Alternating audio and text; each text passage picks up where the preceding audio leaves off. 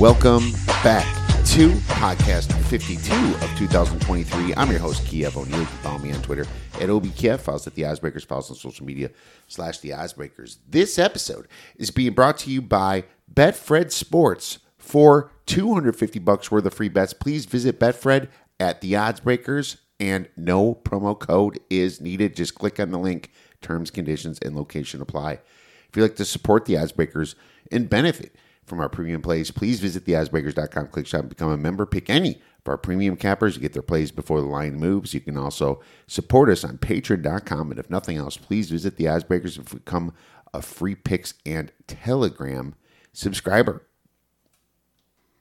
Another preseason week has passed by. There's one more game left with big game Harbaugh going up today against Riverboat Ron in Washington. But otherwise, had a pretty good week. Not gr- as great as before. 10 and 5 now this year in preseason, up 6.46 units. So I'm happy about that. Didn't find too many baseball plays over the weekend. That's still really hot for me in general, as baseball is at 137, 111, and 6, up 17 units. Uh, UFC, I went 0 for 3 last weekend. Went for some dogs, just did not hit.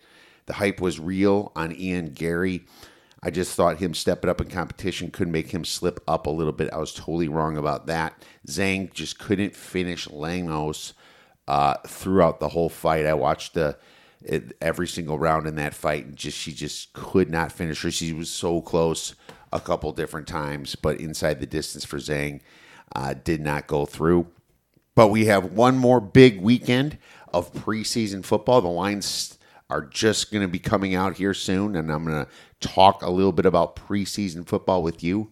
And I'm also going to have a great guest, actually, two of them. Mike North is coming back to talk some NFL 2023 football, maybe a little baseball. And D Nasty, our fantasy guru, is back to talk about running back share for the 2023 season. Before we get to that, we have a few things to cover. I will be at the Circa Thursday, broadcasting from the Galaxy Ballroom from 2 p.m. to 5 p.m. We'll be live streaming, but it will also be in podcast form shortly after. So if you miss any live streams, uh, please check out our podcast. We're going to have some great guests for you talking about the contest, talking about NFL 2023 with some sharp minds giving out some plays. So make sure you check us out on Thursday afternoon and Friday morning on YouTube. If you don't like if you don't have our YouTube channel, please subscribe at the Odds Breakers. It's very easy to find. We obviously live stream on Twitter and Facebook and other places as well on social media. So, to have a blast this weekend at the Circa talking some NFL football and signing up for contests. Make sure you stop by and stop by the booth. I'm going to be Friday with Maddie or Tony from 11 a.m. to 12 p.m. I'll be giving up some free stuff as well. So make sure you check us out while you're signing up for your Circa Millions or Circa Survivor contests. So we have a question to cover in our Monday mailbag. Please email us any questions at info at theoddsbreakers.com. Contact us on our free Discord channel. Mr. Patrick Backus has a question about the college season. It's only a week away. Well, it's less than a week away now. It's week zero coming up this weekend. Big Notre Dame Navy game. That's going to be fun. He wants to talk about the running game clock after first down. How do I think it will affect totals, and will the books over adjust to it early or take a hit the first few weeks? Uh, and we have talked a little bit about this with some guests. But um, it's a great question because it's the biggest question that everybody is trying to figure out for college football. My take on it is that yes, the books did over adjust. no, Patrick, I do not think that they will take a big hit. As a matter of fact, they might win on it. There's just a lot of variance right now, being that we don't have perfect numbers, being that we've never really seen this before. You know, the NFL, I can't even remember if they've ever stopped the clock for any reason for a first down other than spotting the ball.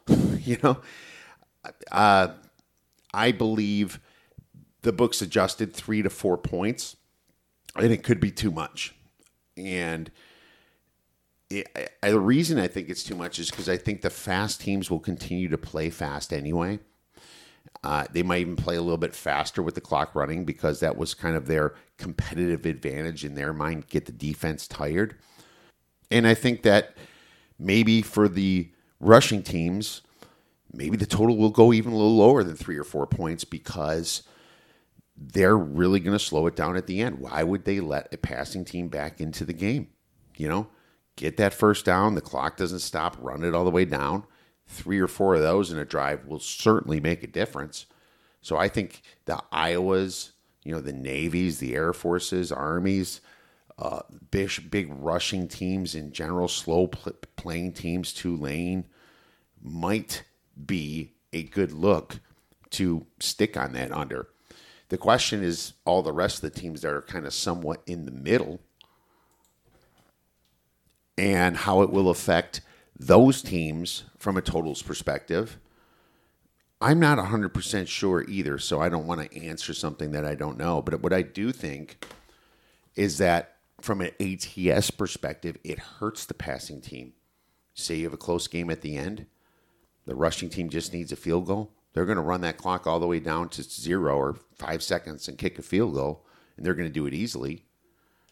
Or they're going to hold on to a lead easier if they're not down and might be able to run that clock out with the other team not getting the ball back. Now, obviously, with bad defenses, that's happened in the past anyway, even with the clock stopping. But now that the clock keeps going, that might be prolonged a little bit. So I think maybe attacking teams that do not have a good rushing defense is a very opportune way to try to capitalize a little bit on this before some people catch on because everybody's talking about totals, but not as many people are talking about how this could affect games against the spread as well. Also, I'm going to give you the 10 fastest playing teams from last year and the 10 slowest. Uh, Mississippi was the fastest, followed by Oklahoma. Then Tennessee was third, and Indiana was fourth. All these teams were about average 20 seconds uh, per possession to get the snap going. And then Texas Tech, SMU, Oklahoma State, and Kent State were next. And then we have Georgia Southern and Ball State all at the 21 seconds, just under 22. So these were some fast playing teams. Wake Forest actually I expected a little higher. There, there at number 11. UCLA was number 12. So many of these were the usual suspects, minus maybe Indiana, who changed their tempo up, but they also had to try to play catch up in a ton of games last year, if you remember how bad they did uh, with coach Tom Allen uh, in the 2022 season. Slowest teams, Air Force, 36 seconds per possession. Kentucky uh, is, sorry, I said 36, 32 seconds per possession with Air Force. Kentucky was 31 seconds. Minnesota at 31. Army at 30. New Mexico was very slow at 30. Colorado State at uh, 29. Navy at 29. Rice at 29. UConn was a slow team at 29. Oregon State was slow. They ran the ball a ton at 29. Wisconsin at 29. UAB at 29. San Diego State was also at uh, 29. Uh, Michigan and Duke as well. Michigan ran the clock out a lot the fourth quarter because they were beating teams pretty bad. Then you got teams like Iowa that's 113th in tempo. I expected them to be a little slower, but I guess they were also in some close games. They tried to win at the end. 28.6 seconds for Iowa, Notre Dame's also pretty slow there at 28.8 seconds per possession. So those are some of the slower playing teams from last year. The weird one is Coastal Carolina. you know, I thought they were a little bit faster there with Grayson McCall, and they were in some games where they needed to speed it up as well. But it's just kind of shocking for me to see them so low. I would have expected them to be a little bit higher. So there you have it. Those are some numbers for you coming into the season. Now let's talk a little NFL preseason football for week three. All right, now it's time for some preseason football week three. This segment was brought to you by AG1. Why take a bunch of different things when you can just mix one scoop of powder and water once a day? Every scoop is packed with 75 vitamins, minerals, probiotics, and whole food source ingredients of high quality that give you major benefits like gut and mood support, boosted energy, even healthier looking skin, hair, and nails. If you want to take ownership of your health, try AG1. Get a free one year supply of vitamin D and five free AG1 travel packs with your first purchase. Go to drinkag1.com slash oddsbreakers or click on our podcast episode description. All right. Well, I'll tell you, last week was a little crazy in preseason because lots of coaches kind of kept what they were going to do under wraps until right before kickoff. And some of these coaches actually had some of their starters play for a good amount of time. You know, it was uh, kind of a situation where many of them did their dress rehearsal this week. And that makes sense for people that just think that they could get injured and maybe the extra week off from your dress rehearsal might help if it's nothing major, obviously. But uh, this has kind of been the trend lately. But what I'm going to go over is obviously a free play for you. And I'm going to go over the coaching records of the final week of each team. Okay. So keep that in mind. Jonathan Gannon, zero and zero. Arthur Smith, one in one. And that's Atlanta, obviously. Arizona, Jonathan Gannon, Atlanta, Arthur Smith, Baltimore, John Harbaugh still has to play tonight in week two. Is nine and five in the final week. It's his weakest preseason performances in the final week, but obviously nine and five, certainly not a bad record itself.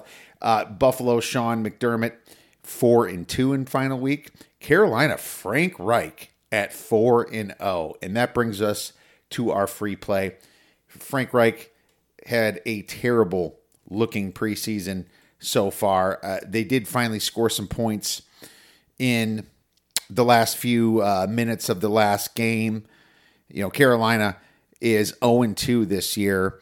Uh, there's about one, two, three coaches that I just counted that are 0 2 so far in the preseason. So, kind of needs to make a showing here. He's had Bryce Young play, and Bryce Young hasn't been all that great. Now, Detroit on the other hand, Dan Campbell, two and six in preseason football. He's one and one this season, and for the final week of preseason, he is 0 and 2. This is a simple coaching motivation play for me. And obviously, a get off the horse uh, or get back on the horse, you can say, if they've ever been on the horse with Frank Reich and the Carolina Panthers. Uh, not with him there, obviously, being that he's a new coach here, but he's had previous records in Indianapolis. So Frank Reich, uh, great final week. Let's see if he does it again. Big dress rehearsal. Hopefully, he can get these kids going. They really do not understand the offense yet, and they're going to need to by week one. So do that for two stars. It's minus 165 right now. I gave it out at minus 130. Two stars. Last week, fucked around and got a triple double. All right, let's move on to the next coach, and that is Matt Eberflus with the Chicago Bears, one and zero. Oh. Certainly too small of a sample sample size, like the Jonathan Gannons and Arthur Smiths out there. We don't know. I think the Bears are dogs in this game, though, to the Buffalo Bills. Zac Taylor, one and two. He's been trending towards a fade coach anyway sample size for the final week isn't great, but the sample size for the whole shows Zac Taylor as a losing coach. Stephens, Kevin Stefanski is one in one in the final week, and Mike McCarthy for Dallas is six and nine. Sean Payton, massive fade coach in the last week of preseason at three and eleven, but some people think that he needs to get it together this week because they didn't look very good on offense over the past well two preseason weeks. Uh, Russell Wilson's looked bad too in their line. probably a stay away here, but certainly wouldn't be betting on Sean Payton here at Denver with such a terrible final week. As a matter of fact, I would still lean to fading him in general. I mean, if you're gonna get some big plus money on the other side, maybe wait this out and and see what you uh, can get. I also want to mention that ties have happened in the past. Last year, Robert Saleh and Nick Sirianni is tied. We've had three ties so far this year in preseason, only one last year, but I don't count ties as anything. You know, sometimes coaches are trying to have their third string win and they're all motivated and the game ends in a tie. Now, the way some of these games ended in ties was people them making the two point conversion. It's not like they try to avoid a tie if they're down two. But if they're down one and score a touchdown, now down one, they will go for two to try to win it rather than tie it. So that's how preseason football works. They go for ties if you're down two, and you uh, try to win by going for two if you're only down one. Obviously, if you're tied and you get the ex- kick the extra point, you're going to kick the extra point. You're not going to go for two. But this is how coaches do it in the preseason. Uh, just went over Dan Campbell's record at 0 2. Green Bay, Matt LaFleur, 1 and 2 in the final weeks. Uh, so Green Bay, nothing there. DeMeco Ryans and Shane Steichen still hasn't played yet. So Houston and Indianapolis have not played a final week in the preseason. Jacksonville's Doug Pederson is two for three, moving trending towards. It's not really trending towards anything. Two and three, you can't you can't get anything from two and three. Uh, Andy Reid, twelve and twelve. Now he all fooled us last week and has dress rehearsal last week, so he, they're dogs by three points this week. Uh, and I do agree with that. I would not, no chance I would take Andy Reid after he just played Mahomes for a pretty large amount of time and, you know, risked it against the Cardinals. But then again, the Browns are a, a, a team trying to figure it out a little bit themselves, too. I'm sure, well, I'm not sure, but I could see Deshaun Watson coming out and certainly playing some snaps. So that moves us to the LA Chargers. Brandon Staley is 0 2 in the preseason. He's a massive fade, and that's why he's a six point dog this week. Sean McVay is 1 and 4. He's always a fade. He's a dog this week by three points or so so far. And these lines really just came out over the last two hours. Uh, the Raiders, Josh McDaniels is 2 and 1. A little bit of a winner. He's kind of been winning this whole preseason so far out there in Las Vegas. So interesting how he kind of switched it up a little bit, going two and zero. Oh. Uh, Mike McDaniel from Miami is one and zero oh his final week. Minnesota, Kevin O'Connell is zero and one. So not enough information there. New England, Bill Belichick, nine for thirteen. He was a good week one and middle weeks guy, but not really here at the end.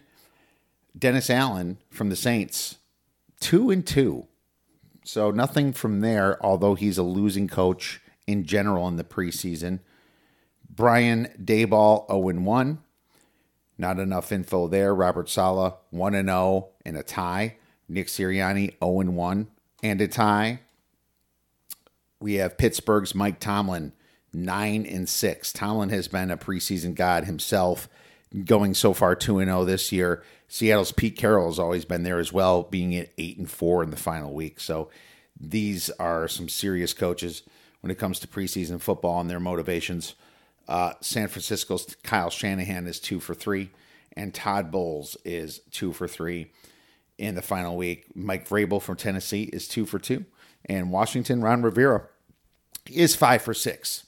Now, you're going to have to look at the lines and see which coaches play which coaches and then try to decide if this team's need some more work with their starters or not because right now the lines are moving all over the place because of it and it, there's a lot of thought in the beginning but as word co- gets out in the street you're going to just understand that the teams that haven't really played anybody yet are probably going to do some you know they're probably going to do so in the final week at least for a quarter I would assume that, and that's what the thought process is for some of these lines moves from the sharper players as well. So definitely keep that in mind. All right, Well, that's preseason. We have your free play as Carolina at minus 165. Now let's bring in our guest, Mr. Mike North from the Odds Couple and ESPN 1000. Now I'm excited to welcome back the legendary Mike North from the Odds Couple on ESPN 1000. You can follow Mike on Twitter at North2North. Mike, thanks for coming back on the Odds Breakers, my man. What is happening on your side of town? It's always good to see somebody sitting in front of Soldier Field.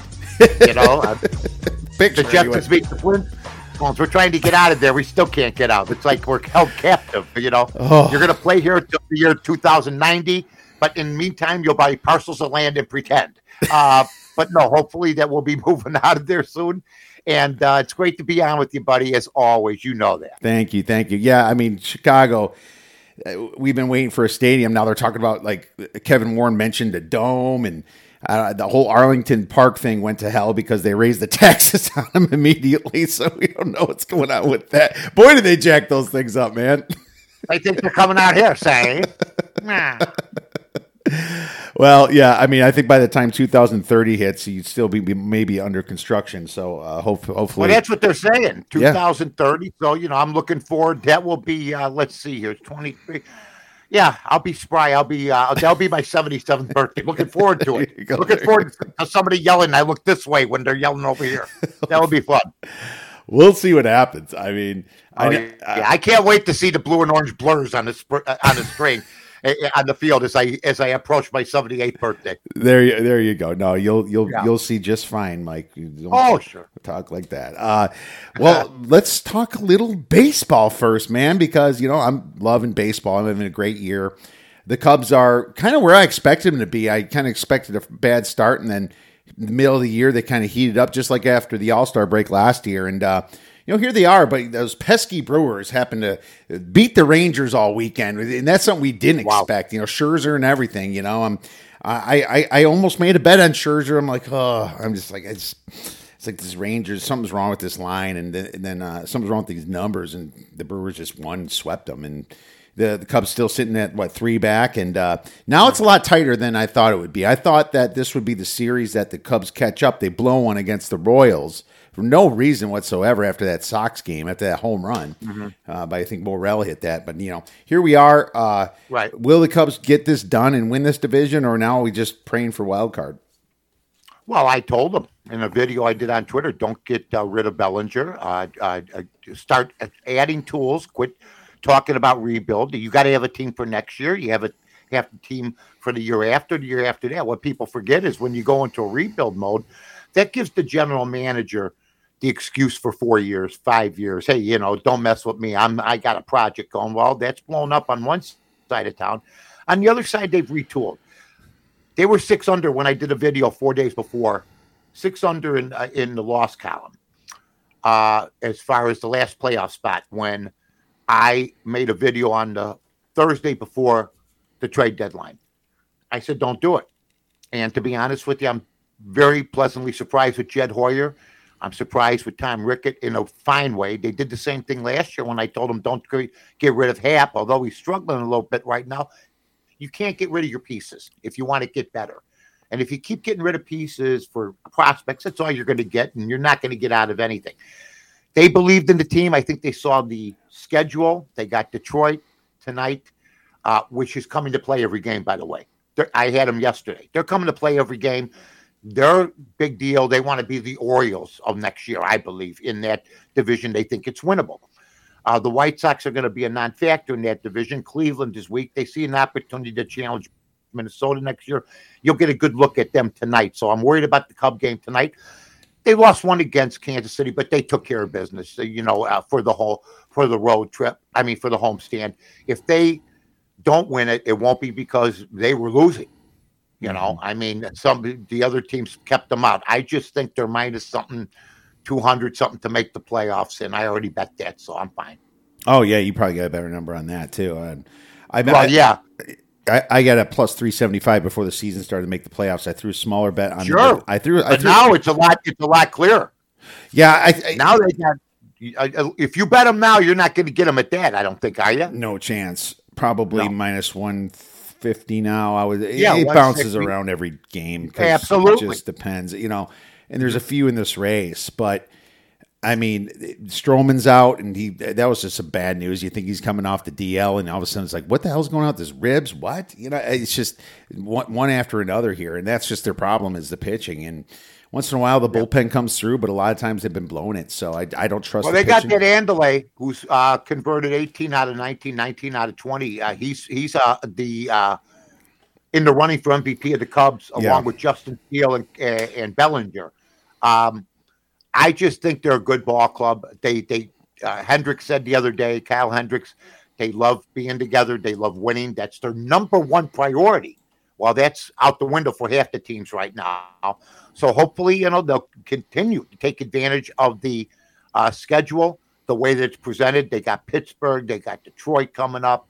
These are teams that are beatable teams for a team that has, uh, I think, an all-star caliber lineup with guys like Swanson, who uh, Bellinger, uh, Stroman got hurt, but Stroman uh, set the table for them early. Yeah. He's the guy that showed them at the beginning. So you can't take that away. He's got some struggles right now.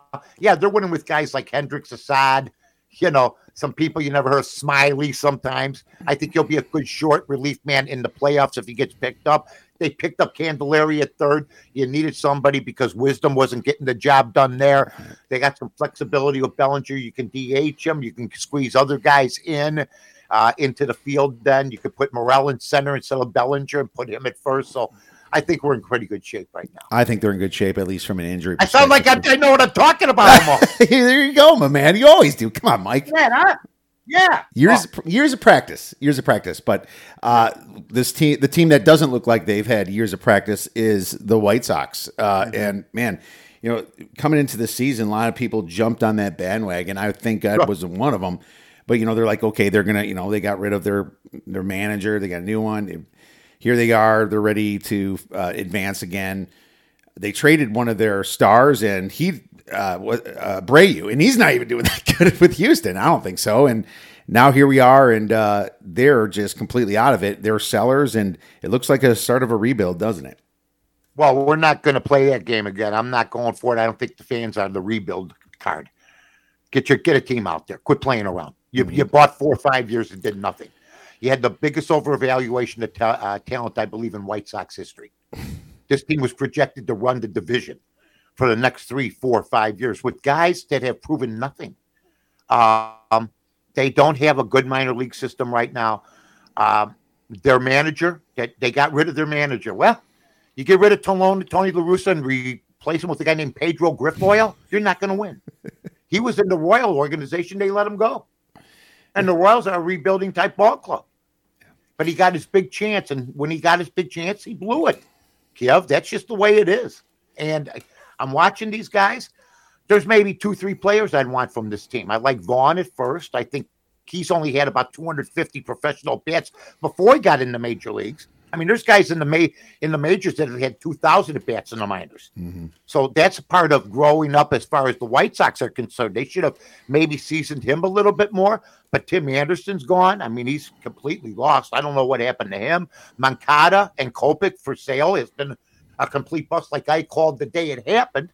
And, you know, I just, it sounds eerily familiar, the hope that fans had of the White Sox for the hope that the fans have of Justin Fields and the Bears. Same type of hype.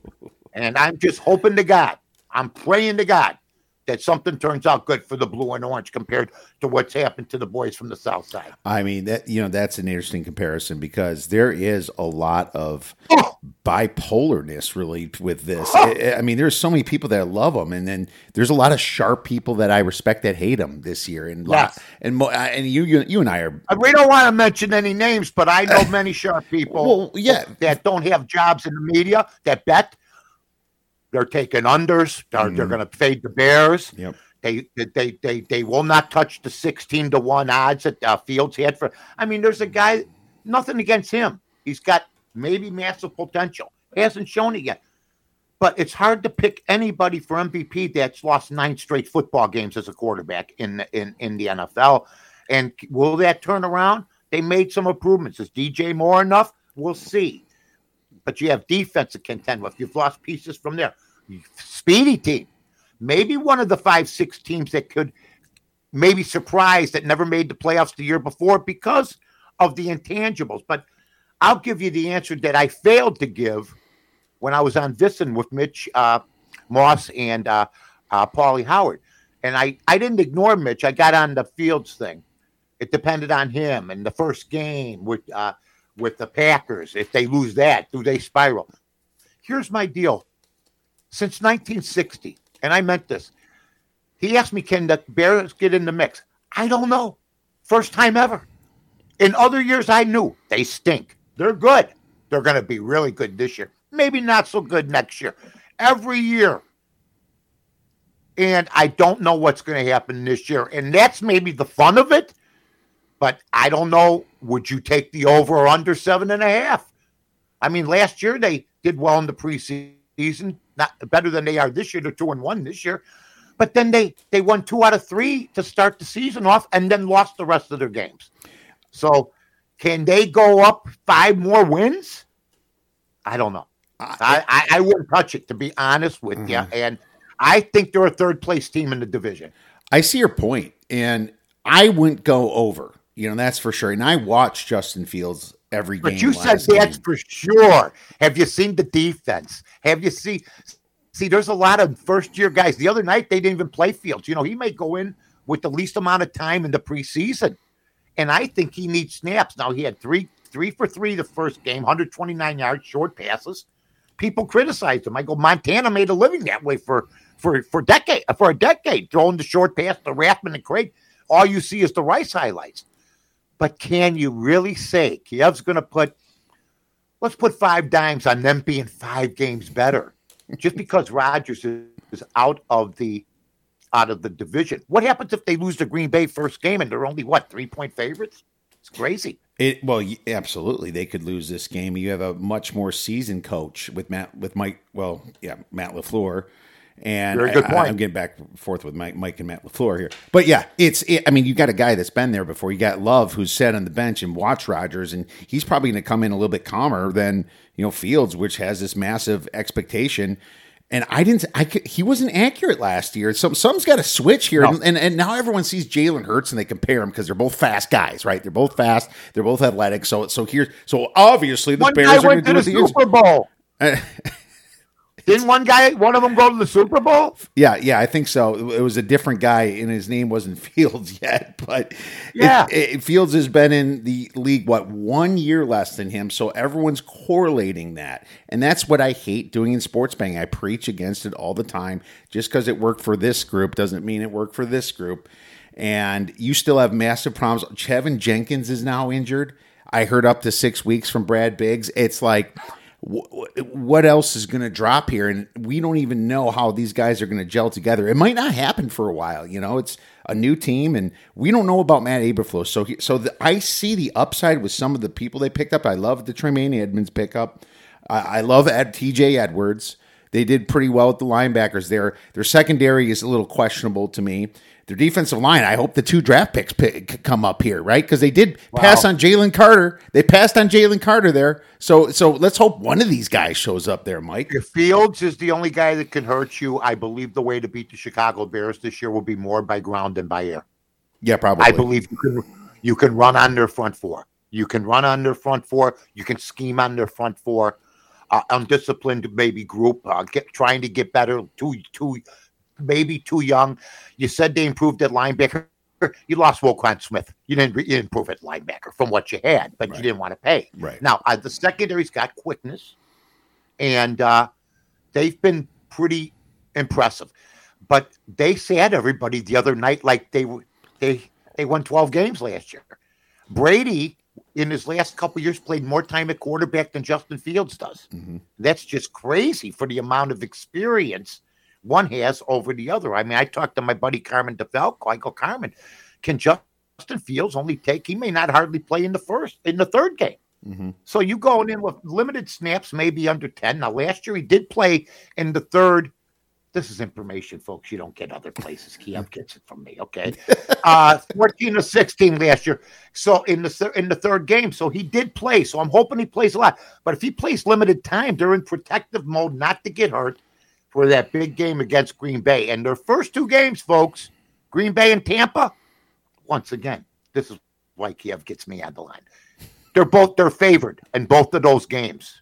The Chicago Bears, with nine straight, lo- uh, ten straight losses, one field didn't play it, are favored at home. That's a lot of pressure for a young ball club, young coaching staff looking for Fields to jump up big. Well, the way you're putting it here, if you don't make that bet against the Bears week one, you're going to feel pretty stupid if it goes through. You know, it's Well, just one of those situations. Let's It's say like, they lose to Green Bay. If they beat Green Bay, they they got some momentum. We finally beat. Who cares if Aaron Rodgers isn't here anymore? We beat their guy. But if the guy, look, I've been hearing the guy, the the kid from Green Bay is a bum for three, three, four years. Can't get on the field. Well, he's behind Rodgers, a four-time MVP. If Fields is so much better than him, then why is it just a standard three-point dog for Green Bay at against the Bears at home? yeah, and with the great with the great with the great fields taking uh, the snaps for the bears and ready to take the next step that's the only thing that concerns me but they are favorites so you got to give them that so hopefully they play up the form yeah. I mean, that's a great point. And uh, being you're favored, well, you- Again? Yeah, it, it, it's in this could really start the trajectory of their season if th- this loss Either way. happens. They look bad. Eh, The Packers, all they need to do is really run the ball well, and they should be able to come out with a win. I mean, that's how bad the run defense was, especially when they lost Rock, uh, Roush, obviously Smith, right? Uh, Yeah, I yeah. Forgot his name already, but Edmunds is going to be slided in. Uh, hopefully that makes up some, but it's all about the three technique up front. You know, our guy's Yep. going to come through and and start that. I, I'm going to say and no. And you know what i hear this justin fields needs a better offensive line every team does every week quarterbacks run for their lives if you watch all the games okay it's what you do with that offensive line for instance Joe Burrow's offensive line, historically, the last couple of years, has been as bad as the Bears' offensive line. But he's Joe Burrow. That's what Justin Fields has got to do. Yeah. He's got to overcome that like every other quarterback. How many times you see Brady stand in there and finally get rid of the ball? And then all of a sudden, you know, the guy's in his face. A million times they get hit. It's what you do with any type of offensive line. You have to overcome the bad guard. You have to overcome maybe that right offensive tackle that's playing in only his third game. And that's what you the good quarterbacks do. They play even if they have they cover up flaws, Kiev. Joe Burrow, if he's not on Cincinnati, okay, we're gonna see flaws that you never saw before. Great quarterbacks cover up flaws. And the Bears have flaws. Let's see if Justin Fields can over can cover those up. Great, great point. And I will have some more info on how I'm playing Joe Burrow in our next show coming up here on Thursday. Oh, but let's go. I'm on pins and needles. I'm on pins and needles. It's a good one. Uh, NFC North. Then I'm guessing you. Who do you like for the division? I mean, from a win total perspective, the Bears and Packers about seven and a half, Vikings eight and a half, and the Lions nine and a half. I hate to say it. I, I almost feel like the Lions and the Vikings could be a little overrated this year too. I don't like any of these teams that much. Nobody's talking about the Vikings like they were three years ago.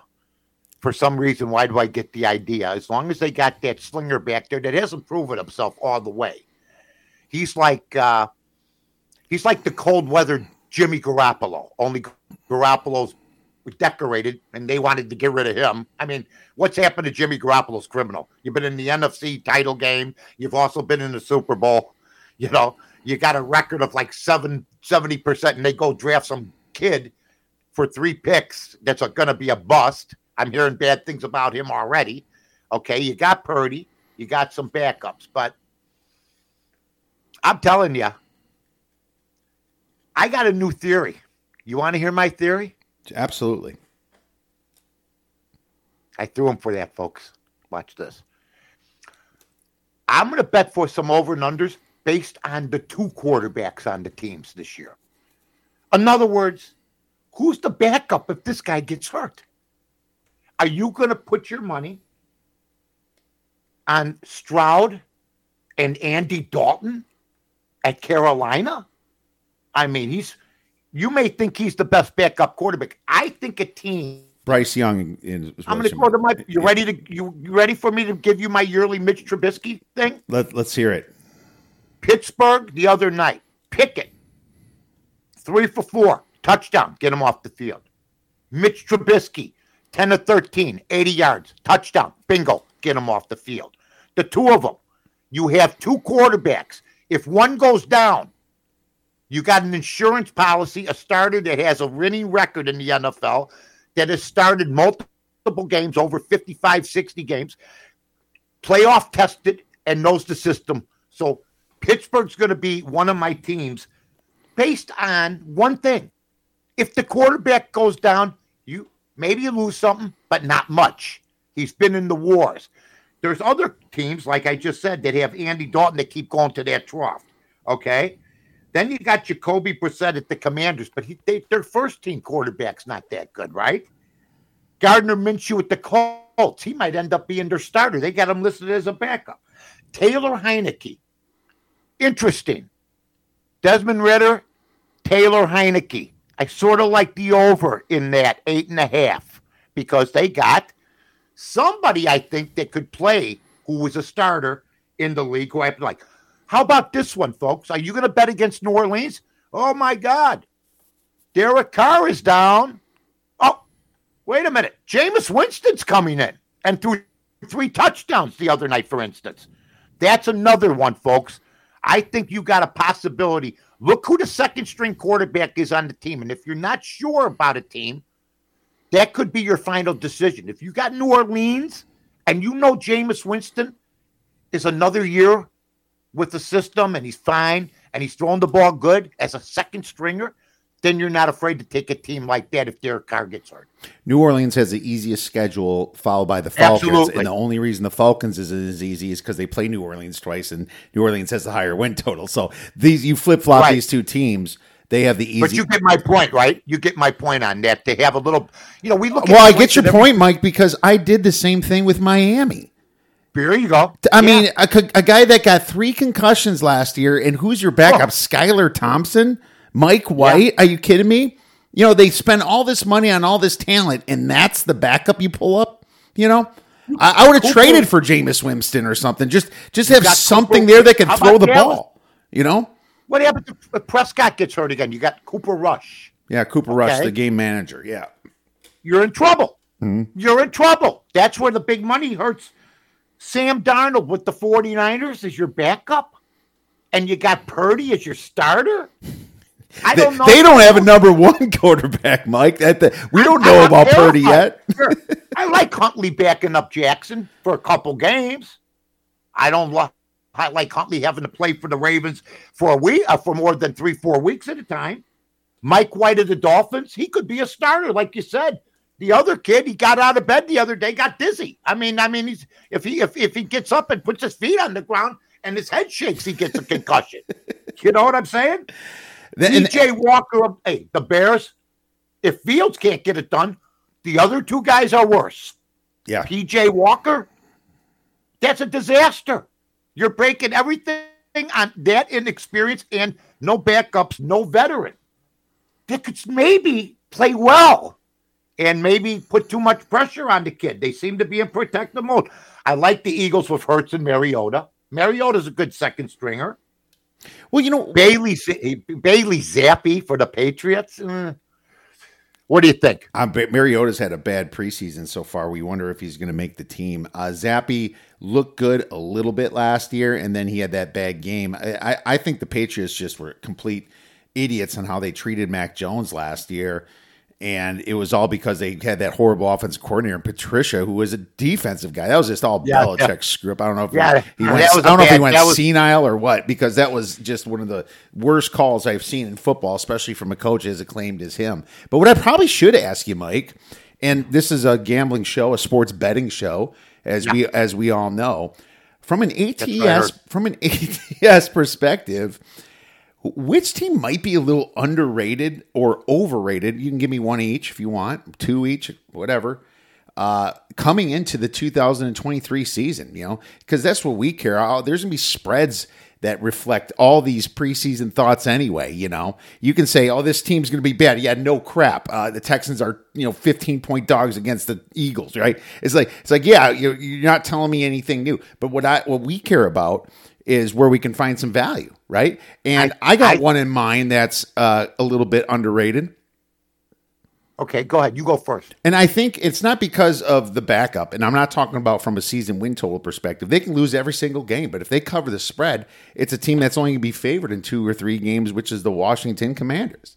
You know, this defense was extremely good last year, and the only time they weren't good was at the end of the season where they kind of gave up. You know, I mean, if you're a defense busting your balls all all year long, and you know your offense is just not going to score points you you let the other teams walk on you, but they have the talent there to really make a riverboat Ron type season. You know, he's good when people doubt him. And here, let me tell you about Sam Howell. There was a year at North Carolina before he lost everyone. If he could have entered the NFL draft, that would have been better, right? But he mm-hmm. lost yeah. everyone at North Carolina. So we went from the top draft pick, the top prospect, to you know dropping way down because he he wasn't playing with anybody. He could be good.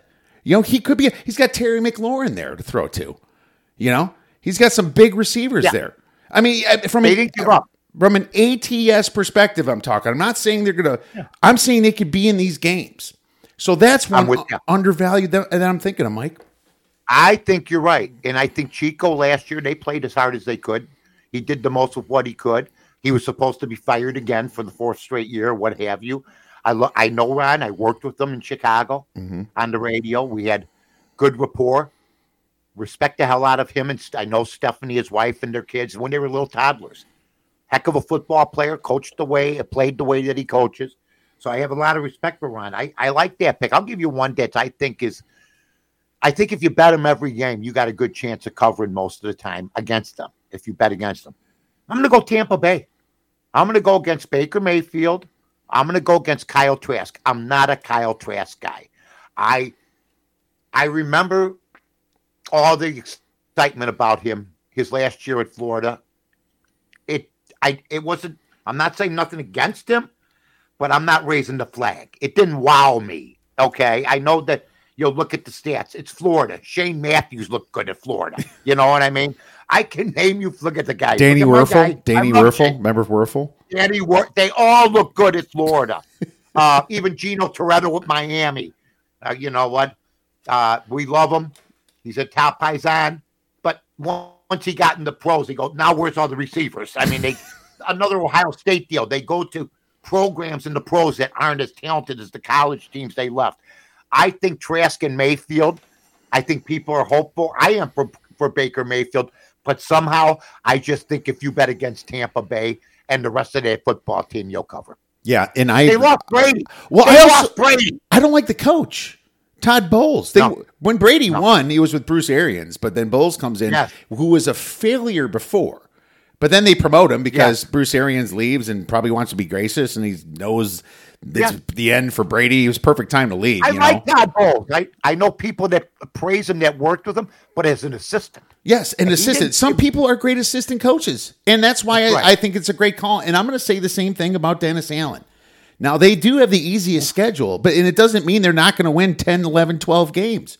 But I think they might be a fade ATS. You got Kamara that's got all these head problems, you know coming in, doing making stupid, terrible choices, punching people in casinos and things like that. You know, I, you got a really good receiver in Chris Olave, but Derek Carr, I've seen Derek Carr lose more games than he's actually won. He's got a ton of talent, but man, he gets in his own head and he does some makes some just dumb mistakes while leading, blowing leads. He can be a gamer when he's down, and you've seen him beat the Cowboys, but man, I, I, I just don't have a ton of faith in Derek Carr. I and I think there could be a quarterback controversy. And I just I like fading coaches. You know, fade the fade the new coaches coming on in. Fade DeMeco Ryans, you know, first week. You know, fade these guys because they have no idea what they're doing or coming into. And it's not like the expectations are that much for them anyway. You know, they're in a honeymoon yeah. year almost. Bet the coaches that you know are good pre uh, uh, in NFL week 1, Mike. Well, I'll tell you what. I'll tell you what. One thing I want to get on before I go to the coaches. It, Zach Wilson is your backup in New York, and I happen to be one of those people that thinks that Rodgers will do okay. Now, what's okay in New York? You better win ten games. You better. If you're if you're Aaron Rodgers, they've been waiting for you. And Favre did it for a while, and everybody got excited. Then he went to Minnesota, where it was better. He had some issues in New York. But that's an interesting one. Zach Wilson is your backup if Rodgers gets hurt. He's folks. not looking that good. No, and, and, that, and he's that's not a- looking that good. yeah, they got rid of White. That's a bad one. I, I'm not even sure that White is not better than Wilson, Better. to be honest with you. And I don't like White that much, but I, I don't think Wilson um, is the answer. And he played like the easiest BYU schedule due to a COVID year that I've ever seen in my entire 47 years of existence, Mike. And, uh, yeah, and, and then he becomes the number two pick in the draft because of uh, BSers out there in their draft Yeah. ratings throwing him up like he's going to be some god. The dude had no pass rush whatsoever at BYU. He had wide open guys. You could just throw timing routes and win. You know, it was just it, too easy for him. But yeah, that's another situation where let's hope Rodgers stays healthy. The good news for Rodgers is, you know, I never liked the man being a Bears fan. I always thought he was a little bit shady of a personality and all that. But what two things he does well, he doesn't get injured for one, and he doesn't throw interceptions that often. You know, maybe No. last year was a little bit of an outlier, but he doesn't. And so those just just let your defense take care of business. Maybe maybe that does work out pretty well for him. So I at least Well, the only thing he's got to worry about, he has a stinker game starting off. The New York media starts frying his ass. He ain't in Green Bay no more. But You're you- not in Green Bay anymore, Dorothy. You're going to be taking heat you never took before if you get off to a bad start in New York City. Believe me when I tell you this, they're expecting nothing but deep into the playoffs. Well, here's the problem with the Jets. Their schedule's really hard in the beginning. Their first, Yeah. uh, I'm, I'm gonna I'm gonna just name these games here uh, for And the I'll give you the coach, for yes the or no. Jets. They're they're very they're very tough. So uh, they're gonna start here regular season Buffalo Bills. Buffalo's gonna but Buffalo's upset that they're a dog in this game or just barely a favorite. Depends where you look. At Dallas, loss. At Dallas, Well, you know, Mike, I got to say this too. I I think Mike McCarthy has been getting a bum rap. I think the media doesn't like him. I don't think they like his game management, which is open for interpretation at times. But I don't give a damn. Dak Prescott gets hurt. He's to me so- cost him some games. I think he's going to have a terrific year. But they're crapping on a coach that's won 24 games the last two years. yeah. And the only coach who ever won a Super Bowl for Aaron Rodgers and vice versa. If Who- Aaron Rodgers was so good, how come the only guy that could help him get there, okay, if I'm not mistaken, was McCarthy? Period. End of story. I can see 0 2 from the start, and then probably I'll, give you this Patriots win. I'm not loving it, but I'll give it to you with the Jets. So the Jets Yeah, are Brady ain't walking through that door. Yeah, and then you got the pa- then you got the Chiefs. I mean, you have to assume Mahomes is. you have to assume, you have to assume a loss here.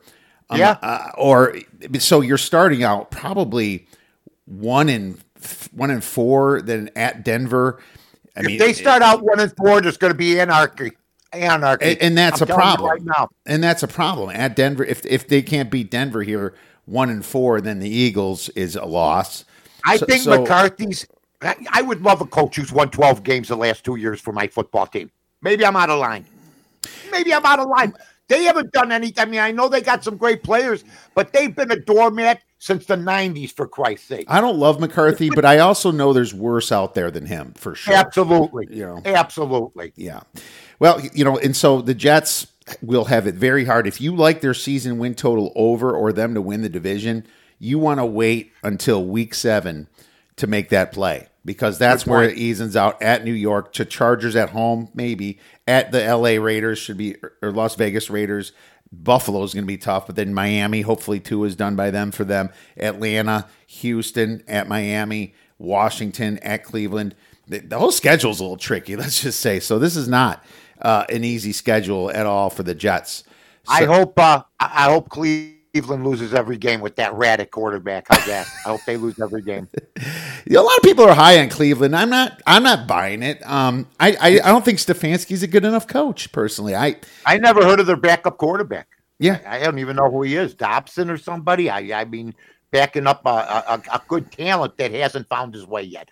I think that thing haunts him a little bit. I think when he's preparing for a game, he's thinking also about all the people that know that he got away with absolute uh, authority with getting the only fully guaranteed contract in the history of the league after pulling the league through that mess.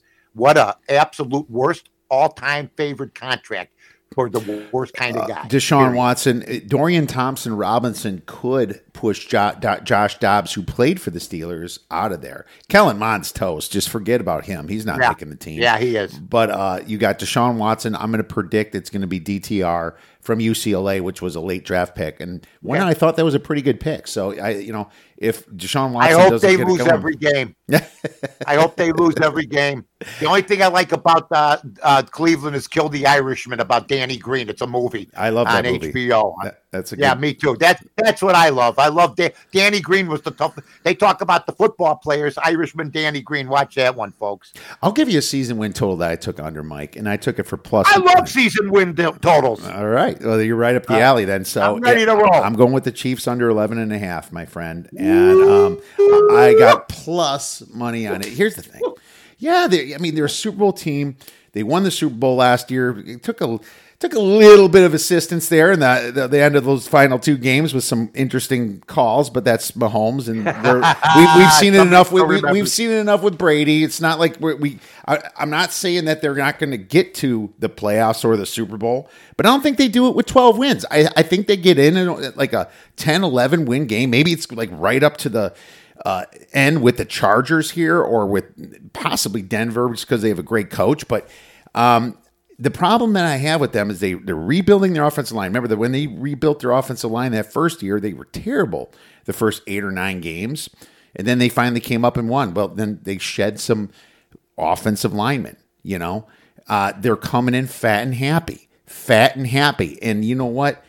Mahomes' little roll to the right, they're going to have to figure that out at some point. 2.8 seconds, the man goes to the right. That's what he does. And then Kelce, he knows exactly where Kelce's going to be. Why can't these defenses finally figure that out? I think that Yeah. the books, you know, and, and Mahomes is the best quarterback in the league. I am not going to deny him and Burrow for sure. Uh, but right now, I just think it's a hangover type year. They won a Super Bowl. They're coming in. They don't want to get early. Any big spread, I'm going to be probably fading them, and they'll probably win by two or three points at the end. But um, I just don't see this team uh, getting to 12 wins with a first place schedule, Mike. It's a Super Bowl team. We know what happens to them the next year. They struggle with the point spread. The 85 Bears struggled with the point spread the next year. I mean, that's just the way it is. They didn't win the next year. The thing with Mahomes is something that I've witnessed myself hundreds of times. When an athlete runs on the court, are you winning already? And I saw that with Michael Jordan. When he ran on the court against certain teams, most teams, whether it be Atlanta, whether it be uh, Cleveland, they were always up three, four, five, nothing when he ran on the court before the tip off. I feel the same way about Mahomes. I know what you're saying. He's one of those guys that almost pushes the envelope where I'm going to let the competition stick around. He's the boxer that lets the competition stick around. And then at the end, he's going to be boom, boom, boom, being Patrick Mahomes. Right. So I'm with you 100%. But Patrick Mahomes and Michael Jordan, uh, he's the latest of people that I've seen compared to Jordan that when you run on the field, the other players look and go, oh, damn. You know what I mean? So he's they know they got a pedigree that wants to break Brady's record. I think he's the Tiger Woods uh, aiming at Nicklaus's record that he fell short of for whatever reason you want. I knew it would happen. I thought that if he hadn't done things to himself, he probably would have proved me wrong. I think Mahomes is going after Brady right now. Oh, he, he he's circled Brady for sure, but it's early Yeah, in his career, sure. early enough in his career. yeah, but you got to win. You Well, got to well, win. here's what Brady also had: team-friendly contracts. They were able to pay for some Yes. guys, and it, wasn't the Patriot way to pay for running backs and receivers, and it worked. They paid for Gronk a little bit, right, and some other tight ends. They had a nice two tight tight end sense. They did the right way, but at the same time. You know the Chiefs paid Mahomes a lot of money, and he's always sucking up a bit of that, and that's why they have to keep And to keep changing out guys. like Rodgers was at Green Bay because Rodgers at Green Bay never gave a cent back. Never gave a cent back. He could have won more than one Super Bowl. It's called deferred payments, like Brady did, but he didn't do that. Then he comes to New York and he does it, gives up the millions to bring more players in because he knows he doesn't have enough. He never did that for the most part in Green Bay. And if he did, nobody, he- he's the kind of guy that would tell you. So I'm puzzled as to he could have had a fantastic deal in Green Bay, given a little money, still made because it doesn't cost anything comparable to live in Green Bay than New York. Well, he hated the I mean- ownership there, and that's what that he's. It's been like that for years. It was quiet for Yeah. a while. He did, he wanted to take every single bit he could, and he was kind of on the way out. He stayed for the fans for as long as he could. But yeah, at the end, he cut his own throat because he he cut his own throat, Kev. He because he didn't have the personnel, and and and you know what? It cost him because to me, him and five, two and thirty-two years, losers, losers. yeah, Favre's, Period. Favre's in a little bit of trouble. But you know what? Rodgers, Rodgers was in the simplest division in football for so many years, like Brady was with Buffalo. Brady was 35 and 3 against the Bills, folks, when he was in the East.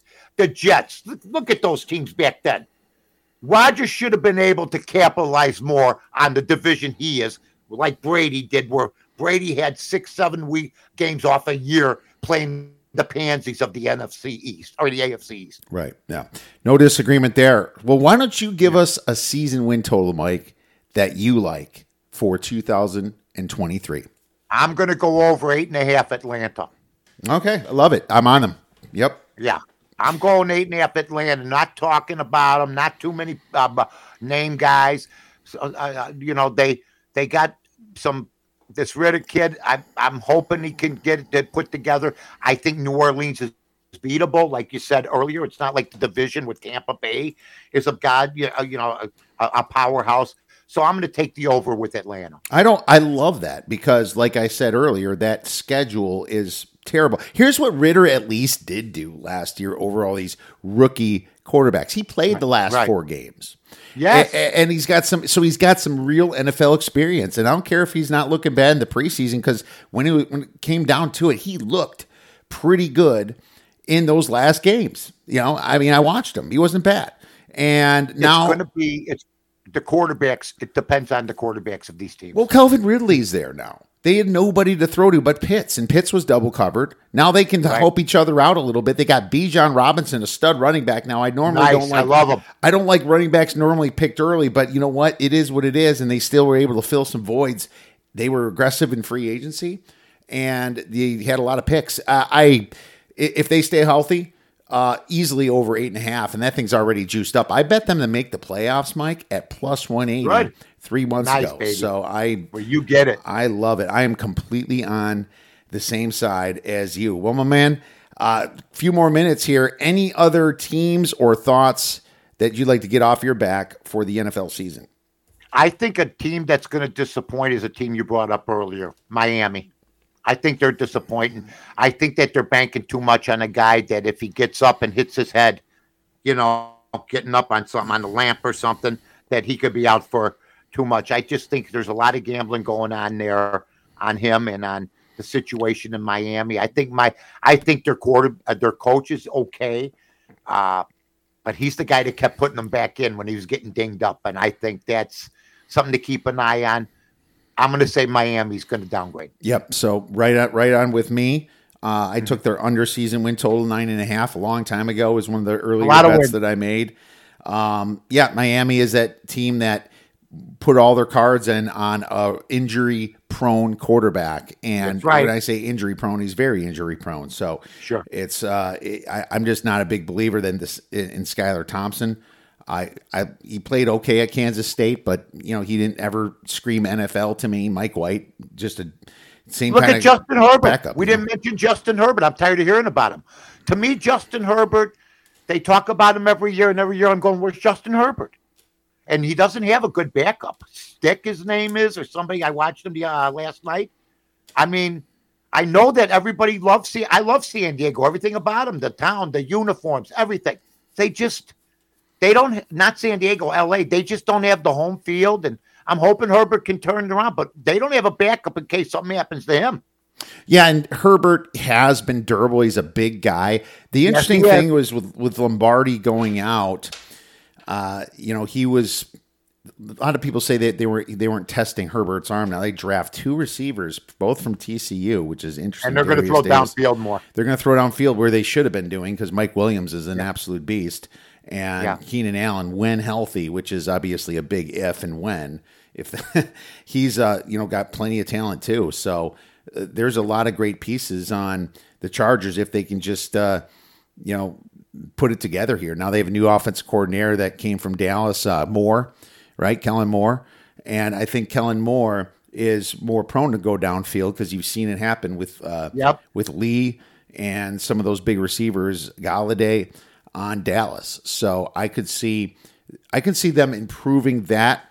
Uh, I I just think that they have one of the worst coaches in Staley, and maybe Lombardi was the fallback guy. I, I don't know. You know, I mean, Staley was one year he was super aggressive, and then last year when he should have been aggressive, he sat back and let the Jaguars beat him when they had them ninety nine percent dead in the second half. There, man. Yeah, LA uh, the LA Chargers to me are a team that I, I never expect to see at the end, no matter how good. I mean, I Yeah. I saw them not make the playoffs with Dan Fouts. You know what I mean? I mean, guys like that, tremendous competitors and great players. It's just I remember my buddy Doug Buffone telling me the Bears drafted them in the NFL and the Chargers drafted them in the AFL. And they wanted Doug Buffone, who played for the Bears for 14, 15 years, mm-hmm. to, a linebacker next to Butkus and others, to play for the Chargers. He grew up in Western Pennsylvania. Okay. He said, My whole life I wanted to play for the NFL. I just couldn't see being an NFL player back then in San Diego, California. It just wasn't conducive to football. And so far, he's been pretty well right about all that for over the years, from Chuck Muncie, you know, to John Hadl, uh, to John Jefferson. We can go on and on about the name players: Junior Seau, Steve Mix, or uh, I, I- could go all night Daniel long. Tomlinson. LaDainian Tomlinson, Marshall Faulk, uh, all night long.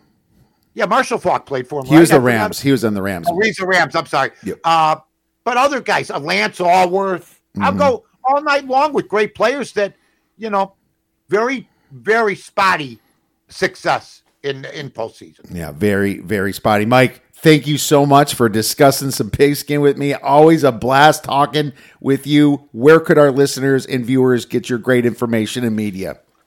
I got a podcast dropping soon, my third episode of Raging Mouth about my life story. It's on uh, uh, my Twitter handle, North to North, Spotify. It's on uh, YouTube. Make sure you watch. There's two episodes up already. I'm also working. Uh, Is this like a biography type deal? Yeah, it's a biography thing called Raging Mouth, sponsored by Raul Jewelers here in Chicago. It was funded and everything, and you'll hear episode three. But episode one and two is out now. You can go to North to North, my Twitter feed, NORTH, and number two, NORTH. Scroll down, you'll see it all there. I, I'm frequent with my Twitter. I like to stay with it, whatever it's called now. Also working on ESPN 1000. Um, not only have a podcast, but a show Saturday at 10 o'clock in the morning, picking games called The Odds Couple with Carmen DeFalco. Um, so everything's busy. I'm fine. I do a lot of these during the football Yeah. season because I love what I did on the street corner. That's what we're doing. Absolutely. Uh, what we did on the street corner. That's it, folks. well, you've had an amazing life, and so I'm very interested in listening to this. have you, my friend. and- but hey, in 2030, when you're 77, your life's going to be amazing from now until then too. so you might have to do another biography. You're talking about our Bears and our Cubs and all Oh, yeah, our let's Chicago so. Yeah. teams, my Kev, man. you're a gentleman, buddy. I appreciate you having me on. Have a great week, Mike. Talk to you later. You too, buddy. Now it's time for a little fantasy football with our guy, D Nasty. All right. Now it's time for some fantasy football. We got our guy, D Nasty, back. Dave, it's been a while, all the way since probably January. How the heck has your summer been going and what's been up with you lately? Not much, man. Just living the dream. Uh, yeah, it's been a minute since we've done this. It's good to get back into the football. I'm excited for football to start again. My son's playing football as well, so that that and soccer and softball and baseball and all the activities for the kids definitely keeping me busy. Oh, for sure, man. It's like summertime. I remember obviously summers in the Midwest were awesome because you know all you have is summer and winter. But um, yeah, it's nice how it rolls into football season. It might start getting a little old, and you got football season. For us, we're like ecstatic because it's all been hot and in Arizona, and we're like ready for uh, fall here. So very exciting sure. stuff, man. Um, lots of changes happened. I've noticed, Dave. I mean, I cannot believe the amount of run, running back change that's happened over this past year. When I just when I did this last week or whatever, and went over this for this show, I was like, man, these num- these names are a lot different, man. Oh yeah, there's been been mix up, and a lot of different running backs went to different places too, which is surprising as well. So, how many fantasy uh, teams are you on this year, buddy? Eleven fantasy football. Okay, okay, that's that's a lot. Have you added some drafts yet? I've had um, most of my dynasty ones already. Uh, I've had six or seven dynasty ones already, and then I have all my uh, just yearly ones or roto ones coming up here the next couple weeks. That's that's cool. I mean, the dynasty one, I, the one I'm in with you, we just had that was interesting. I made that big move for Jonathan Taylor. I decided to dump him, and uh, you thought it was bad, but to be honest with you, I had Wilson, you know, and I was I was hurting for running backs, and Jonathan Taylor. There's some news that just came out on him today, but um, I hate the Colts offensive line. I, I think they got way worse, you know, and he's not happy there. And I also get a first round draft pick next year, which means a, a future starting running back again. So I had to push. I had to pull that trigger, man. That makes sense. I, I would have gave you more than that though, what you got, but definitely the, a good trade for you in that in that respect. Well, the and fact I that I had Wilson made Mostert like the one that made yeah. sense because maybe Mostert loses his job, maybe Wilson loses his job. At least I got the the, the handcuff. You know, I didn't. Well, have, if takes over though, then you're screwed both ways. Then well, if somebody that's in everything, someone gets hurt. I mean, that's just how fantasy is. That's why you try to stack up some good backup RBs, you know, and especially for dynasty leagues. So we'll see how that pans out, though. But it's going to be fun, and we have a big Bears Packers game to start off season well 2023, the first game of the season, and the Bears are favored, my man. what do you think about that? I, I like Love though. I like how he loves playing though, so it's going to be interesting to see. Uh, new year for the Packers. We'll see how it goes. Yeah, loves Dinkin and Duncan pretty good. I mean, he's got his coach there that knows how to play the manageable game, and Aaron Rodgers had a bad year last year, so it's not like um, he's incapable. I, I don't. I don't think it's going to be that bad for the Packers. I think it's going to be a little bit weird. Probably a struggle at the end to make the playoffs, but it, it's just if the Bears are bad, which I don't think they can be that good yet, um, then they might have an opening shot if they can win both of these games for sure. I mean, lots of changes with the Bears, but it's going to be fun to watch. And uh, I certainly wouldn't bet the Bears minus three. I mean, I, I, I, I, don't. I I have to put my hat down when it comes to betting. My my fandom hat. You know, it's like yeah, I want the Bears to win, of course, as a fan, but it's just uh, it's tough because the Packers have had their numbers for many years, and Love's going to come in there thinking that and knowing that and trying to do it. But that's going to be interesting. But let's get into some running back share in the NFC North, Dave, and we might as well start with the top team coming back, which was the Minnesota Vikings. I would say the one of the most overrated teams, but they did get 13 wins. But here we go, right off the bat, 13 win team. They cut their they cut their running back.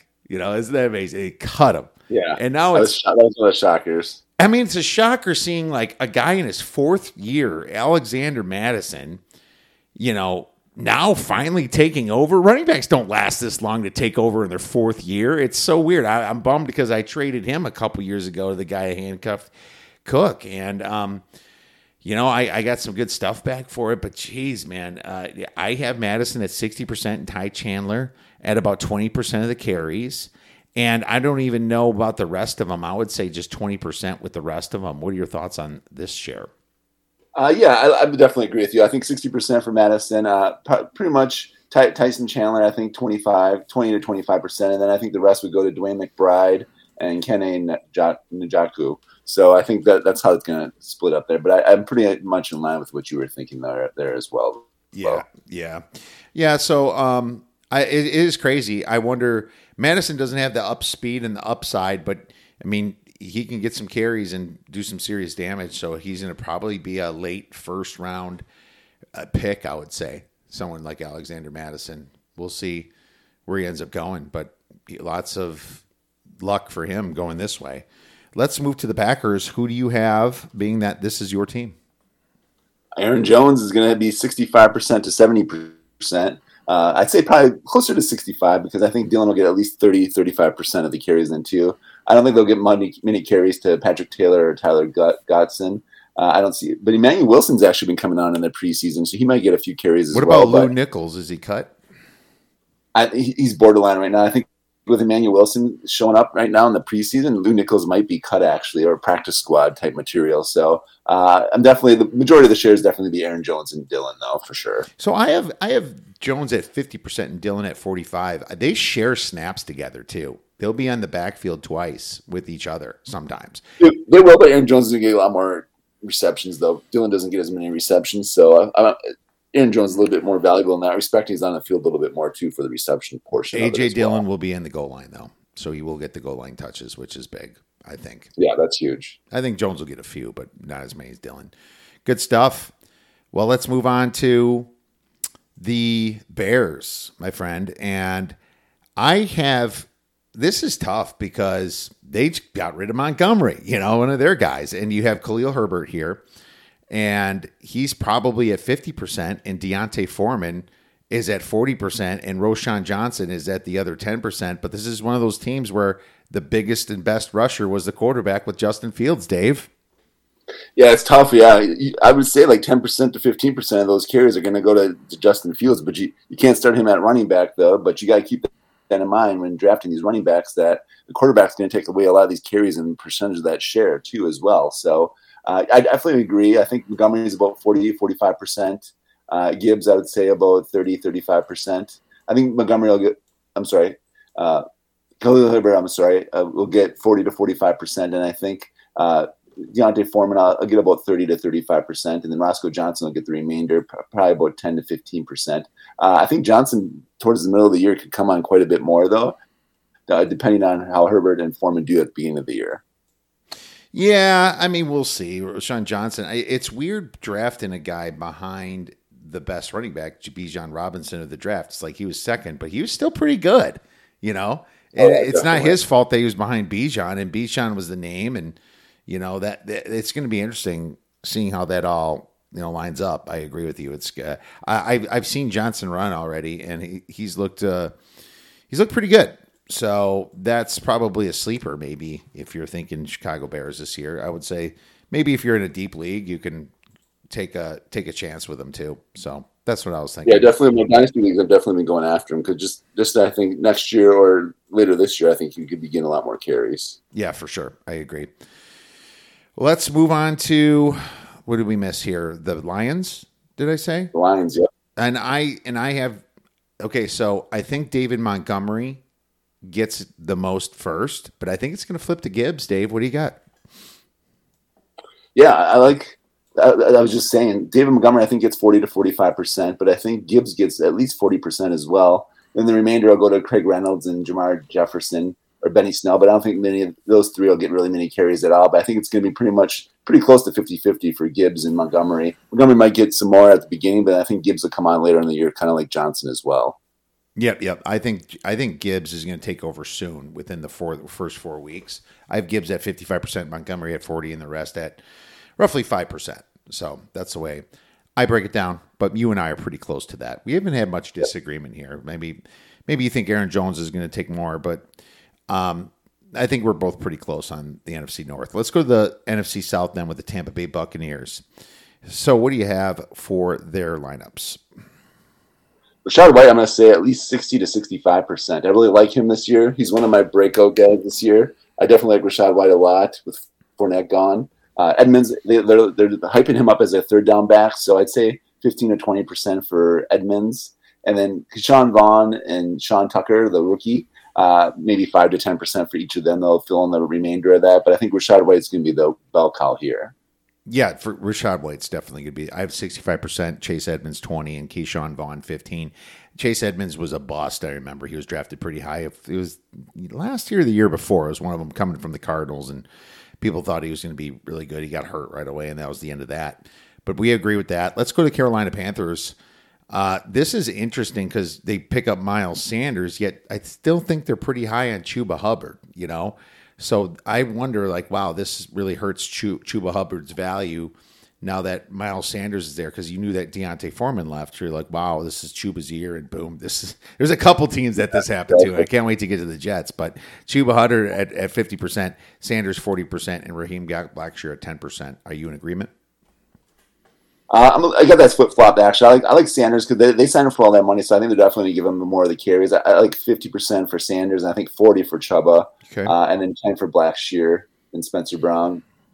Mostly for Blackshear though, but yeah, I think Sanders gets the majority of them with that big contract he just signed, and they're hyping him up as the starter. I think he's going to get more carries there still. All right. Well, let's move on to the Saints, and I'll let you start this one out.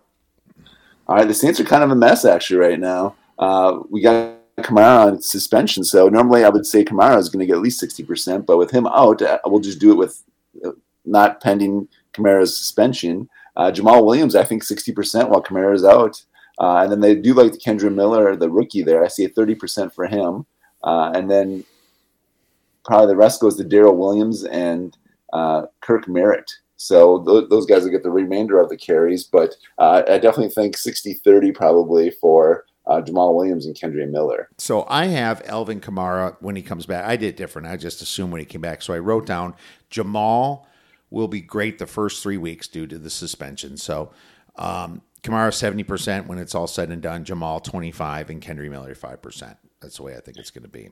Well, I'll, I'll even break it down for when they come back. So I think when Kamara is back, I think it's only going to be 60-40 because Jamaal's still going to get the goal line stuff and he's going to get the short yardage stuff too. So I think he still gets quite a few carries even with Kamara back. So I think it's even closer to 60-40, 60-30 actually. That that'd be back interesting. Miller over there.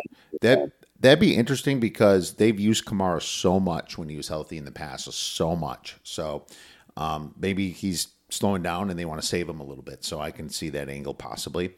Now for Hotlanta, my man, uh, Bijan Robinson.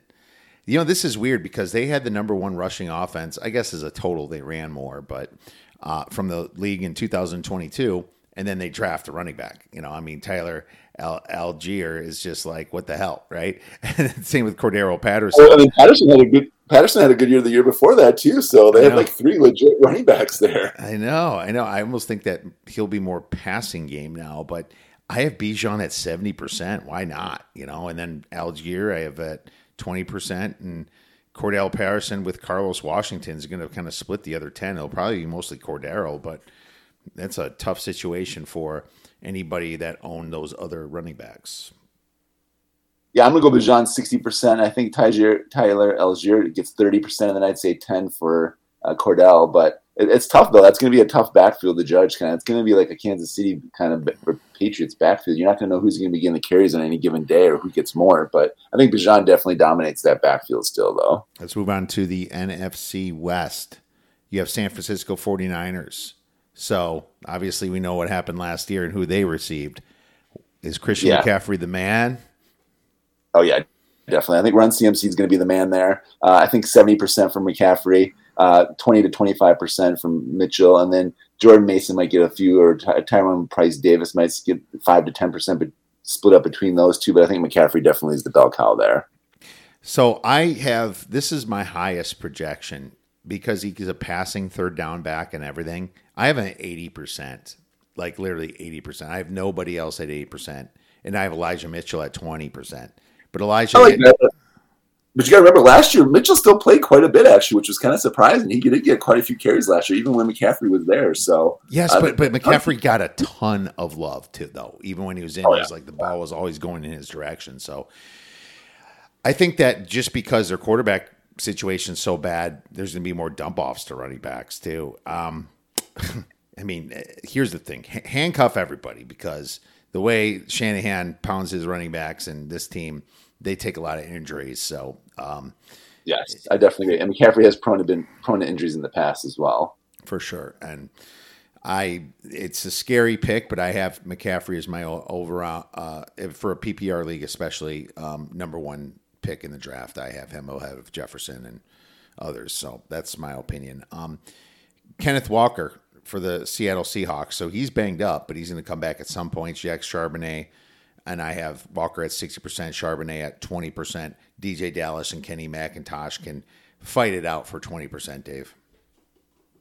Uh, I think Walker gets more. He's actually back at practice now. He's he's, he's going full go for practice now again. Uh, I do have Kenny at sixty. I think thirty for Zach, uh, and then I think about ten for DJ Dallas. And I don't think McIntosh gets many carries. So uh, I think DJ Dallas a little bit lower on him probably on this offense. Uh, but I, I, do like Kenny Walker's though still a lot in this one. Well, he's going to make the team. Let's move on to the Rams. What do you have for them? Uh, Akers, I do like Akers a lot. I think he gets sixty to sixty-five percent this year. Kyren Williams, they're not that high on it. They're, they were high on him last year, but they really didn't give him that many carries. Uh, so I'd say about twenty-five percent for Kyren, and then Zach Evans. I do like that rookie, and him and Rivers have been battling out in the preseason. So uh, I'd say those guys get the remainder of the carries there. Royce Freeman there too. Um, Cam Akers only have forty percent. Kyren Williams thirty percent. Um, I'm going to run away from this situation. Hope to draft none of them. But I will say that uh, I could see Zach Evans taking over, and I can see Kyren Williams possibly taking over. I I think this is a mess right now, and I think you might want to grab the handcuff later, like in the draft or on free agency. So grab like Kyren or Zach Evans late, right? That's uh, I did forget kind of on this one though, because I think Akers they're they have him as a sleeper this year. If he can stay healthy, yeah, he was a sleeper last year, and he slept my whole team from winning last year. So, so that, that, that will happen though sometimes yeah, too. But yeah. but if he stays healthy, he's a good back. On the last four or five games of the year, if you look at his stats for last four or five games of the year last year, he actually had good numbers. So uh, we'll see. I don't know. That's the, toss up on that one. I, I, can go either way. I think on that one. All right. Well, screw him. Uh, Arizona Cardinals, James Conner, and What's funny is that last year this guy was had the I think one of the most touches out of anybody in on this bad Cardinals team. Dave, who do you think? What do you think for the split ups? I think James Conner, I think 65%, uh, 65 to 70% actually for him. Uh, Keaontay Ingram and Corey Clement, they're going to get the rest of those carries there. They'll get 20 to 25%. I think Conner is the bell cow, though. Uh, he's going to get majority of the carries. Uh, in any any any fantasy league that you're drafting, you always want the guys when you get the bulk of the carries there, and he's going to get the bulk of the carries in Arizona, so he's going to be very valuable. And I'd say at least sixty five to seventy percent for Conner. Yeah, I have seventy five percent for Conner. Actually, probably have him very high, and the other three can split it up twenty five. I don't know who's going to show up as number two. I don't even know if Corey Clement's going to make the team. It's nice seeing the old Badger still there though, so it's kind of cool. Yeah, definitely. All right, next we have the uh, forty. No, we already did that. Seattle Nope, we did that uh, next, actually, division. So we're yep. to the NFC East. The Eagles, we'll start with them. I have D'Andre Swift at 55%, Kenneth Gainwell at 30%, and Rashaad Penny, who's looking really good in the preseason so far, at 15%. Okay, now this this backfield kind of worries me a lot as well. So this is kind of like the Rams' backfield. D'Andre Swift is always injured. Uh, Kenneth Gainwell, have been, has been running with the ones so far in preseason. So I'm actually going to mix this one up actually a little bit. I'm going to go Kenneth Gainwell 40%, D'Andre Swift 30%, uh, and then 20% for Rashaad Penny, and then the remainder for Boston Scott. Because you can't forget about him as well, because he's in the past he's actually ran the ball a lot quite well as well. So uh, this backfield is, is whoever get, runs away with the number one job is going to be the fantasy gold. But uh, I don't know how they're going to use their backs this year. So but I think Gainwell is the guy to own here, and then I think Swift is very close. Well, I mean, Swift is the Georgia guy. They love Georgia guys, obviously, out there in Philly. Yeah, the, uh, half the Georgia team is Georgia guys, and they traded for him, so they, they must find a pretty big need. So that's why I'm sticking with my 55. percent But there's a little disagreement from us. Let's go to the Cowboys. Obviously, big moves losing Zeke. Who's the bell cow for the Cowboys? All right, I'm going 70 percent for Tony Pollard. Uh, and then I'm going 20% for Deuce Vaughn. Uh, and then I'm going the remainder is going to be Malik Davis. So Pollard is going to be the bell cow here. Deuce Vaughn, I think, gets more carries as the season goes on. I think he's actually going to surprise a lot of people this year. He's been looking really good in preseason. So uh, he's going to be my sleeper on the Cowboys, actually. I predicted I predict Deuce is a sleeper as well. I think he moves up and he's going to take some carries away. I have Pollard just like you at seventy percent. I have Deuce Vaughn at twenty five percent. Malik Davis and if Ronald Jones makes the team, they'll be sharing the other five percent. But no disagreement there, man. We're pretty much on that. We both like Deuce Vaughn as a sleeper. There you go. Yeah, I like it. it. Me too. Uh, New York Giants, Saquon Barkley. Well, you know, he's upset just like all the other running backs, but I still have him at 75% workload. I mean, they're going to work him. They're going to say, well, if we're not going to have you next year, we're going to work you. I have Matt Breida with 50 uh, 15% at second, and I have the rest like Eric Gray and Gary Brightwell, or whoever makes the team, splitting the 10%, Dave. I'm right with you on that one, actually. You're spot on that. I have the same thing. I think Saquon 75, I Breida at 15 And I think Eric Gray, Gary Brightwell, those, those guys will battle it out whoever, like you said, whoever makes the team for those remaining carries. But uh, Saquon's definitely going to get the majority of the carries there. Agreed. What about the Washington Commanders? Now this one's kind of a different story now because everyone says that Gibson's going to have such a great year this year, but Gibson's kind of underperformed the last couple years, and he's been kind of a fantasy disappointment. But uh, with with the, the back they lost actually, uh, and gone Gibson might take on that third down role now. But I still have Brian Robinson, I think, at fifty percent. I'm gonna say Antonio Gibson forty percent, and then I like Chris Rodriguez and we get the remaining carries. Uh, the ten percent. So, and then there might be Jonathan Williams might get a few in there too, or Garrett or, or Jarrett Patterson, whoever makes the team. But uh, it's definitely going to be. I think Robinson and Gibson are going to be pretty close on this team actually. But I think Robinson get more of the carries and Gibson will get more of the third down work. Yeah, that's interesting. I have Robinson at fifty percent, the former Bama running back. You know, um, Gibson at forty percent. Chris Rodriguez at just 10% right now. It's kind of rough picking the two at the top here, right? Uh, yeah, P- P- PPR, I guess I would go Gibson maybe, but it wouldn't be an easy pick for me, you know? And Brian uh, Robinson's healthy this year after his gunshot stuff last year, so I think he's going to be training camp under his belt too. He's going to look a lot better than he did even probably last year still too. Let's move on to the AFC East, and here's a team that worked in my favor: Buffalo Bills. I drafted James Cook in the Dynasty League last year, and they got rid of Singletary, so now my James Cook becomes the bell cow at sixty percent. I'm happy about that. Damien Harris will probably be sitting back at twenty percent, and Latavius Murray maybe at twenty percent. But I think Cook could be a good sleeper this year in some leagues. No, I agree. I have him at sixty percent, and I have Harris and Murray at about fifteen percent each, and then uh, maybe Evans gets a few carries in there as well, or maybe Murray or Harris wrangles some of the carries from each other. But Harris might get actually a little bit more, so he, I, I might even bump him up to twenty percent. Uh, but yeah, I like Cook this year as well. I got him in one of my dynasty leagues, so I'm pretty pumped about him as well. All right, what do you have for the Dolphins? Dolphins. This is what I'm telling you. I, I, Wilson and Mostert. I don't know if they could lose their job to, if Devon Achane actually is healthy and he doesn't he didn't get injured as bad as they thought. He could actually end up. He's still injured though. He is, but how bad was it? Did he? It wasn't. Did they ever say yet? They, they haven't really said how bad it was. He was injured, really. Um, he avoided a severe shoulder injury, so he got carted off the field week to week. I'm going to say he misses the first week or two, probably. Okay. Well, right now I'm going to go Mostert. I'm going to go with your boy from the last couple years. I'm going to go with him at 40%. Uh, Wilson at 40% as well. Those guys are going to be pretty much neck and neck. And then I'm going to do 20% for Devon when he gets healthy. And Gaskin, I guess, sitting there. Okay, I have 50% for Mostert and 35 for Jeff Wilson, but any of these guys can get injured. You have the same 49er offense with Mike McDaniel there that injures exactly. running back somehow. So and actually, too, Salvon uh, Ahmed, he's been actually running with the ones and, and being the backup in some of the preseason games. So that'd be that'd be a guy to watch as well. All right, let's move on to the New England Patriots. I have Rhamondre Stevenson at fifty percent I have now Ezekiel Elliott at 40%. What a move that hurts Stevenson value right there. Oh, it does. Picking crushes. Up. Oh, it certainly crushes, but because he is getting the goal line touches, Dave. That's the only thing he could do last year was the goal line touches. He's kind of like what Jalen Hurts was doing when they were playing that, you know, rugby ball. And uh, exactly. Pierre Strong and Ty Montgomery, I guess, will duke it out for the other 10%. But, you know, I don't like drafting Patriots running backs in the first place because uh, whatever we say can be the absolute opposite or completely different. So the only pick I feel safe with really is Stevenson, but I would hope to not have to be in that situation. Yeah, I'm, I'm going 65% though for Stevenson. I like him. Uh, even with Harris there last year, he had a good year. He's explosive. He, he even looked, he, the few carries he had in the preseason against the Packers, he looked explosive. I don't, I don't, think Zeke's is what he's used to be. He might steal some, vulture some of the TDs and the goal line stuff from him, but Stevenson's still going to get some TDs too in the red zone. So uh, I like that 65%, I think, for Stevenson. Uh, I'm going 25% for Zeke, and then I think the remainder goes to Pierre Strong and Ty Montgomery. All right. Well, let's go with the most disappointing Breece Hall owners in the whole nation. What are your thoughts on the New York Jets? Oh, this is a tough one. Like you said before, them signing Dalvin Cook just killed Breece Hall's value, just kind of like with the Stevensons.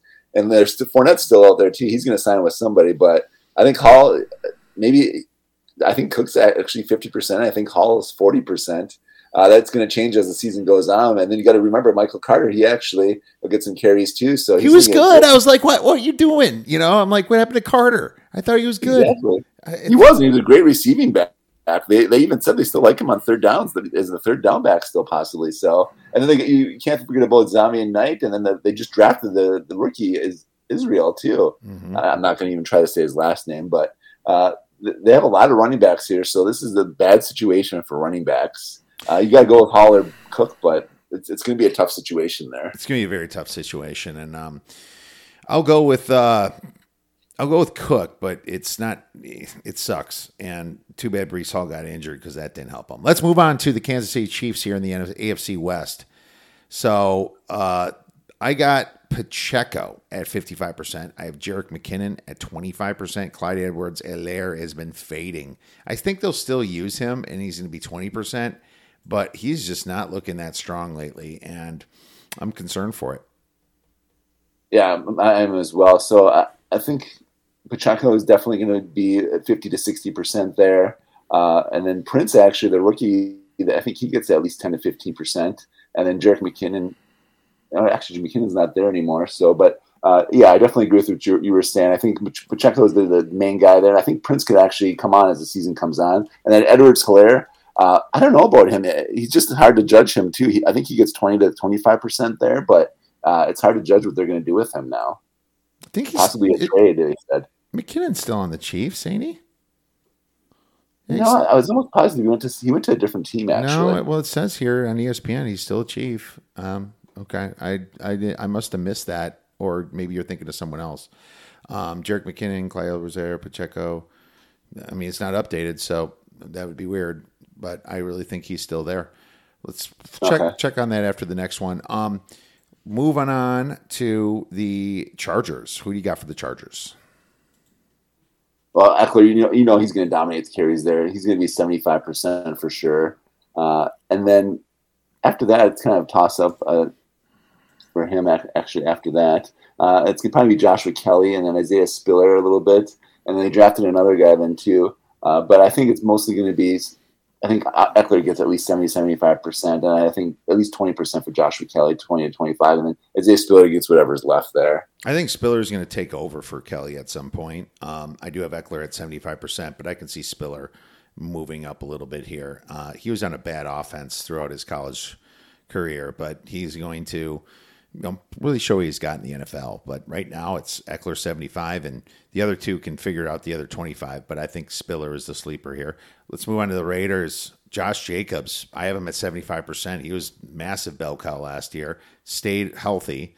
But, you know, Zamir White's there, and Josh Jacobs wasn't happy. So we'll see if some, some shenanigans happens. Um, uh, you better handcuff Jacobs, and it would be with Zamir White, unfortunately. And then you have Brandon Bolden and Ameer Abdullah still hanging around, splitting 15%. Dave, what are your thoughts? Yeah, once Jacobs is back, I definitely like him a lot. Uh, 75% for him, I would say. I agree with you on that one. 20% for Zamir White, and then the rest would go to Ameer Abdullah and Brandon Bolden there. Damien Williams looks like he's there now too if he makes the team. So uh, I definitely agree with you on that one. But Jacobs needs to get into camp though soon here. Yeah, for sure. Let's go to Denver. Uh, Javonte Williams. Is he going to be ready week one? It looks like he's trending that way. What are your thoughts? Yes, I definitely agree. I think Javonte Williams, I think I'm thinking 55% for him. Uh, they said he is practicing now. They, they said he was going to play in a preseason game as well, so it is looking good for him. Uh, I think at least 30% for Samaje Perine. Uh, and then Tyler Badie, and then Tony Jones that they're going to get a remainder of that, but there's not going to be many carries after that. But I think the majority of it's going to go with Williams and Perine. Yeah, I got Javonte at 65% and Perine at uh, 30%. So there you go. Let's move on to the AFC North. Cincinnati Bengals. Joe Mixon.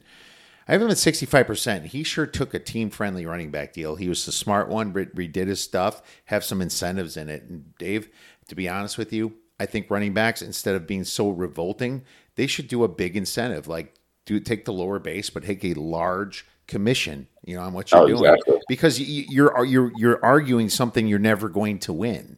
The whole league thinks this, you know.